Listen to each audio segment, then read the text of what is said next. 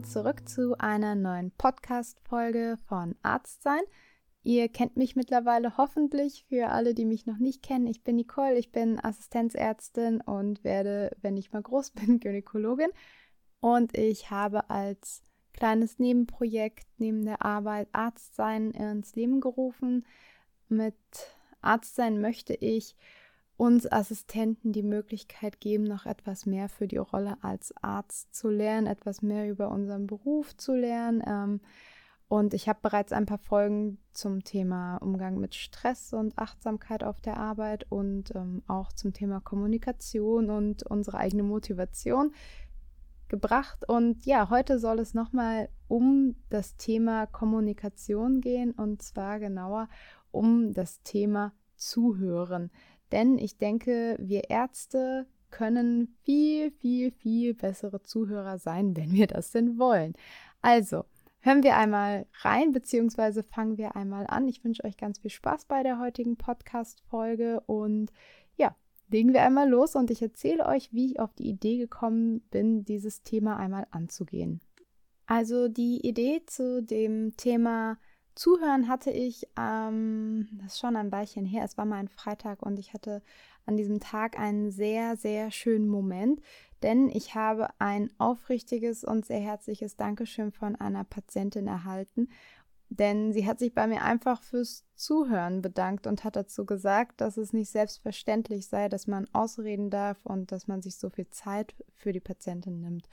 Und Leider muss ich sagen, hat sie damit recht. Ich bin selbst nicht immer unbedingt die beste Zuhörerin und ich ähm, kann an all den Punkten, die ich jetzt heute für euch rausgearbeitet habe, an all diesen Punkten kann ich auch lernen. Ich dachte aber, dass, wie gesagt, wir können alle gemeinsam lernen und deshalb habe ich das jetzt herausgearbeitet und natürlich muss es jetzt nicht nur so sein, dass wir in der Klinik gut zuhören, sondern wir können auch privat, denke ich, gut und besser zuhören. Und äh, auf der Arbeit ist es ja doch leider so, dass wir darauf ausgelegt sind, maximal effektiv zu arbeiten. Und dabei vergessen wir dann leider, wie wichtig und wie schön es auch sein kann, einem Patienten wirklich richtig zuzuhören. Denn man muss ja schon leider so sagen, das Zuhören ist Teil des Multitaskings auf der Arbeit geworden. Denn ja, wenn wir mal ganz ehrlich mit uns sind, was geschieht, wenn wir eine Patientin aus dem Warteraum in unserer gynäkologischen Ambulanz zu uns ins Arztzimmer rufen? Dann, was machen wir als nächstes? Wir rufen die Patientenakte auf im PC oder wir greifen zum Kugelschreiber und wir fangen mit der Dokumentation an. Und das, während wir die Patientin fragen, was sie zu uns führt. Und dann schreiben wir lustig drauf los. Wir nicken dann vielleicht mal in unserem Schreibfluss ganz aufmunternd der Patientin zu und vielleicht blicken wir sie auch einmal an dabei und dann schauen wir vielleicht auch tatsächlich zum ersten Mal ganz flüchtig in das Gesicht und stellen dann die nächste Frage. Und eigentlich hören wir dann die Antwort auch gar nicht richtig, weil wir unterbrechen sie ja direkt, bevor wir dann wieder was Nächstes fragen, weil ja, wir wollen effektiv arbeiten. Das heißt, wir lassen den Patienten auch nicht ausreden. Zugegeben, das ist jetzt vielleicht etwas überspitzt dargestellt, aber ich denke, ihr wisst alle, worauf ich hinaus möchte und dass es auf der Arbeit ja doch schon häufig in die Richtung geht, dass man dem Zeitdruck geschuldet doch so arbeiten muss. Und was können wir Ärzte beim Zuhören jetzt besser machen und wieso? Erstens, also Punkt 1, wir können offene Fragen stellen und wir lassen den Patienten ausreden. Das klingt jetzt alles sehr trivial, aber wenn wir bei zum Beispiel bei der Anamnese mit einer offenen Frage beginnen und der Patientin dann vor allem eins gewähren, nämlich Zeit.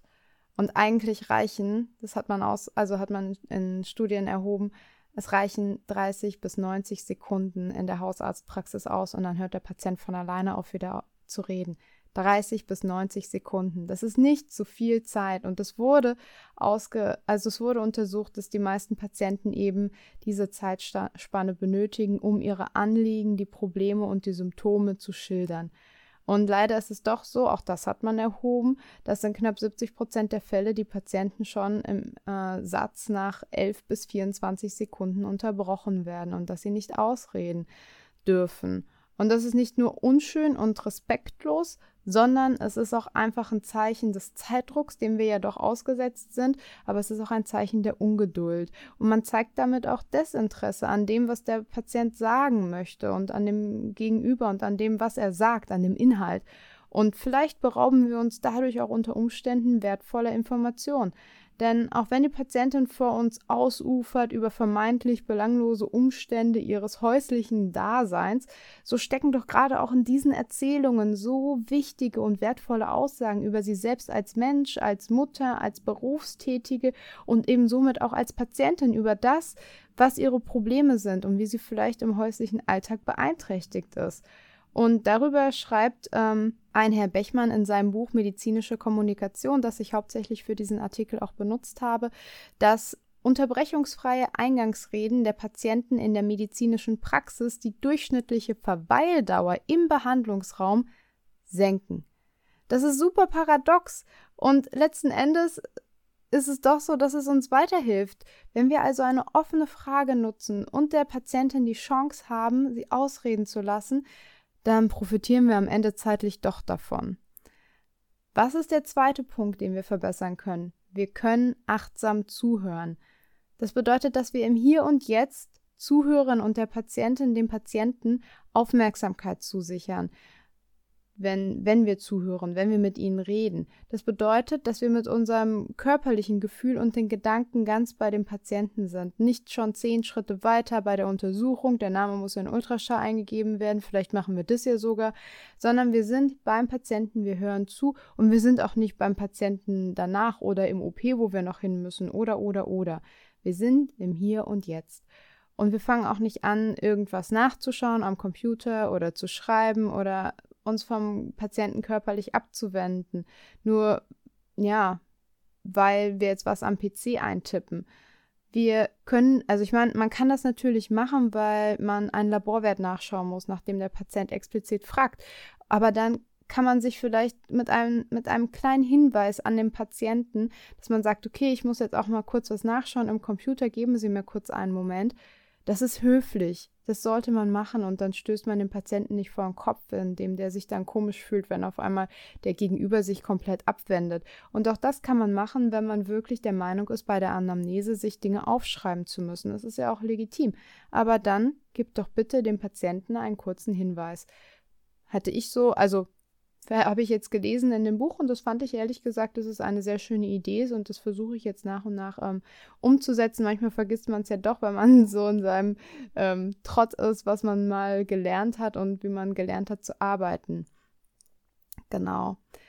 Und wenn wir uns dem Patienten dann, weil wir achtsam mit ihm kommunizieren, wenn wir mit dem Patienten zugewandt bleiben, wenn wir ihm ins Gesicht schauen, dann können wir auch die nonverbale Kommunikation, also den Blick, die Mimik, die Gestik, Habitus und Haltung des Patienten voll und ganz aufnehmen. Denn die nonverbale Kommunikation macht eben doch einen Großteil der Kommunikation aus und nur durch das Zusammenspiel von verbaler und nonverbaler Kommunikation kann dann auch der Gesamteindruck vom Patienten aufgenommen werden. Und gleichzeitig sichern wir dem Patienten eben die hundertprozentige Aufmerksamkeit zu. Denn das ist eben genauso wie wenn wir beim Feierabendweinchen merken, der Gegenüber der hört nicht richtig zu. Der guckt die ganze Zeit aufs Handy und schreibt mit irgendjemandem anders offensichtlich und ist gerade nicht ganz bei mir. Das merken wir und das merkt der Patient, wenn er vor uns sitzt. Der merkt das eben auch. Und das ist jetzt einfach nur ein Beispiel aus dem privaten Leben und auch wenn wir das jetzt zum Beispiel auf eine Anamnese oder so übertragen, die gute Anamnese liefert doch immer noch so wichtige Informationen zur Diagnose und auch über den Patienten. Und dann können wir uns selbst und dem Patienten doch das Gefühl geben, dass wir die Zeit haben, dass wir zuhören. Und auch wenn wir in Zeitnot sind, ist es doch so, dass wenn wir uns den Moment nehmen, das Erleben von der Anamnese und der Untersuchung, das Erleben des Arztseins in dem Moment sich so viel besser anfühlt. Und wenn man dann auch noch ein positives Feedback bekommt, dass der Patient sagt, wow, ich hatte gar nicht das, Ge also ich hatte bei ihnen so viel das Gefühl, dass sie so viel Zeit für mich hatten. Und das hat letztens auch eine Patientin zu mir gesagt. Dann ist das doch eigentlich ein gutes Gefühl von Vertrauen und guter Betreuung. Was können wir als dritten Punkt vielleicht verbessern? Wir können aktiv zuhören. Nach Carl Rogers, das ist ein Psychologe und Psychotherapeut, sollten wir noch einen Schritt weiter gehen, als einfach nur dem Patienten ähm, aufmerksam zuzuhören. Wir sollten ihm aktiv zuhören. Und das bedeutet, dass wir nicht nur unterbrechungsfrei reden lassen, sondern dass wir ihn spiegeln durch Rückmeldungen. Das geschieht zum Teil auch ganz unbewusst. Und ähm, der Herr Bechmann, dessen Buch Medizinische Kommunikation ich ja schon erwähnt habe, dem geht es dann darüber hinaus nicht nur darum, ähm, dem Patienten möglichst viele Informationen zu entlocken, sondern es hat in erster Linie auch die Funktion, dass der andere sich selbst verstehen lernt. Denn spiegeln können wir dem Patienten durch Rückmeldung der Zustimmung.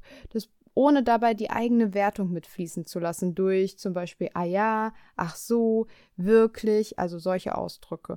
Oder man gibt dem Patienten gegenüber wieder, was man verstanden hat, indem man paraphrasiert, ähm, mit zum Beispiel, Sie meinen also das oder Sie wollten mir damit doch sagen das.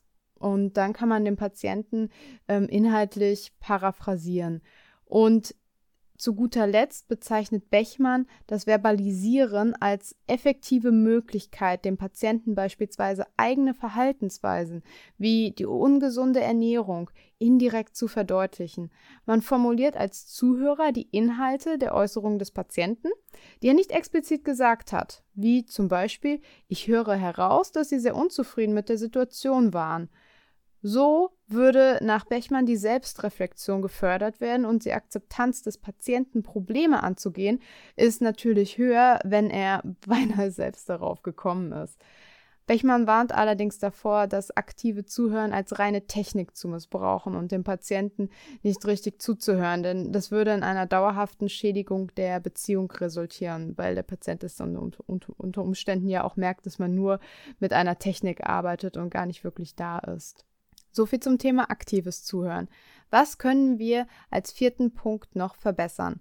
Wir sichern uns Sympathie und damit dann vielleicht auch Vertrauen. Denn wenn wir wieder das Beispiel des gemeinsamen Weinabends nehmen, auch hier finden wir den aufmerksamen Zuhörer, der interessiert Fragen zu unserer Geschichte stellt, doch immer weitaus sympathischer und interessanter als denjenigen, der eben konsequent von sich erzählt und eigentlich gar kein Interesse an dem Menschen in seinem Umfeld äußert. Und wenn wir das auf unsere Patientengespräche übertragen, dann sollten die Patienten einen mindestens gleich großen Redeanteil haben wie die Ärzte. Schließlich geht es nicht darum, dass der Arzt große Reden schwingt und sich selbst und sein Wissen darstellt. Es geht darum, dass dem Patienten rundum geholfen wird. Und dazu gehört neben dem aktiven und bewussten Zuhören auch der Aufbau von Vertrauen und das ja, Sein eines guten Zuhörers. Wenn ich jetzt also zusammenfassen möchte, was können wir in Zukunft am kommenden Montag ausprobieren, um besser zuzuhören? Oder anders formuliert, wie können wir unseren Patienten besser mit einem offenen Ohr begegnen, wenn wir zum Beispiel offene Fragen stellen oder wenn wir ausreden lassen, wenn wir uns dem Patienten auch körperlich zuwenden und die nonverbalen Signale wahrnehmen, wenn wir im Hier und Jetzt sind und wenn wir aktiv zuhören und den Patienten spiegeln. Denn so erreichen wir eine Steigerung der Patientenzufriedenheit, ein effektiveres Zeitmanagement und ein intensiveres Erleben des Arztseins sowie einen kontinuierlichen Aufbau von Vertrauen. Soweit so gut zur Theorie. Meine erste wirklich wichtige Erfahrung, was das Zuhören anging, habe ich privat durch meinen Partner gemacht.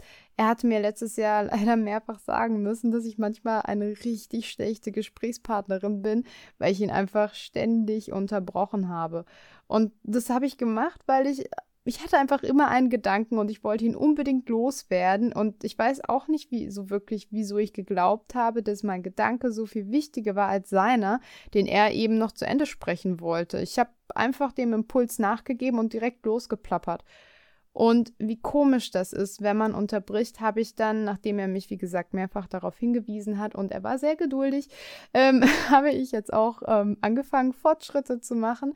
Und so habe ich auch bemerkt, als wir einmal in einer Runde im Gespräch saßen und jemand anders meinen Freund unterbrochen hat, habe ich selbst gemerkt, oh je, ich wollte doch jetzt hören, was er gesagt hat und wie blöd. Und irgendwie habe ich gemerkt, dass, dass mich das dann auch gestört hatte. Und ich bin da so ein bisschen sensibel für geworden. Und ja, ich habe ihn dann einfach später nochmal nachgefragt und ähm, ja, es war auch überhaupt nicht schlimm oder so, aber ich habe einfach bemerkt, wie blöd es dann in dem Moment für den Patienten sein kann, wenn man sich hinsetzt dem Arzt gegenüber und man man sammelt seine Gedanken, man hat sich im Wartezimmer darauf vorbereitet, man hat vielleicht auch Angst vor dem, was kommt, weil man hat Angst vor einer schlimmen Diagnose, einer chronischen Erkrankung, einer Operation, was auch immer.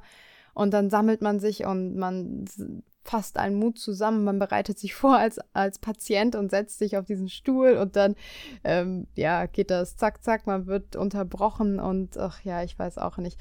Ähm, ich konnte es auf jeden Fall seitdem etwas besser nachvollziehen und ich denke, dass wir, was das Zuhören angeht, noch ganz viel Potenzial haben und da schließe ich mich, wie gesagt, ähm, auf jeden Fall mit ein.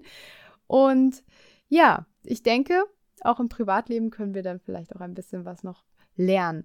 Ähm, zu guter Letzt möchte ich noch ein kleines Bonbon mit auf den Weg geben, nämlich ein Zitat aus dem Ärzteblatt. Das ähm, Ärzteblatt, ähm, also der Artikel und auch das Buch ähm, von dem Herrn Bechmann, was ich jetzt mehrfach ähm, erwähnt habe, das steht dann in den Show Notes, damit ihr das auch nochmal nachlesen könnt, wenn ihr Lust darauf habt. Und ja, Einmal das Zitat aus dem Ärzteblatt. Ein Arzt, der verstanden werden will, könnte öfter mal an die Weisheit denken, ein Klatschmaul ist, wer mit dir über andere redet. Ein Langweiler ist, wer mit dir über sich selbst redet. Und ein glänzender Gesprächspartner ist, wer mit dir über dich redet. Ihren Patienten sollten Ärzte immer das Gefühl geben, sie seien interessant, indem sie ihnen Fragen stellen. Ein guter Arzt hört aufmerksam zu, unterbricht Patienten nicht, fällt ihnen nicht ins Wort und lässt sie ausreden. Er macht sich gegebenenfalls Notizen, was die Bedeutung des Gesagten unterstreicht und ermuntert den Patienten weiterzureden.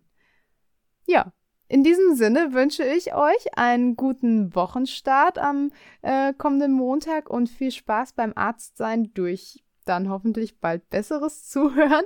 Vielleicht seid ihr auch schon super Zuhörer. Dann ähm, wünsche ich auch einfach so einen guten Wochenstart. Schreibt mir bitte eure Gedanken und Erfahrungen zum Thema ähm, entweder auf Instagram, da heiße ich Arztsein, oder an nicole.arztsein.com. Ich bin gespannt, was ihr zum Thema Zuhören zu berichten habt und ja, ich freue mich auf Rückmeldungen. Schreibt mir gerne, meldet euch äh, oder noch viel lieber hinterlasst mir eine Bewertung bei iTunes, ähm, eine 5-Sterne-Bewertung, sodass auch andere Ärzte, Kollegen vielleicht den Podcast besser finden können.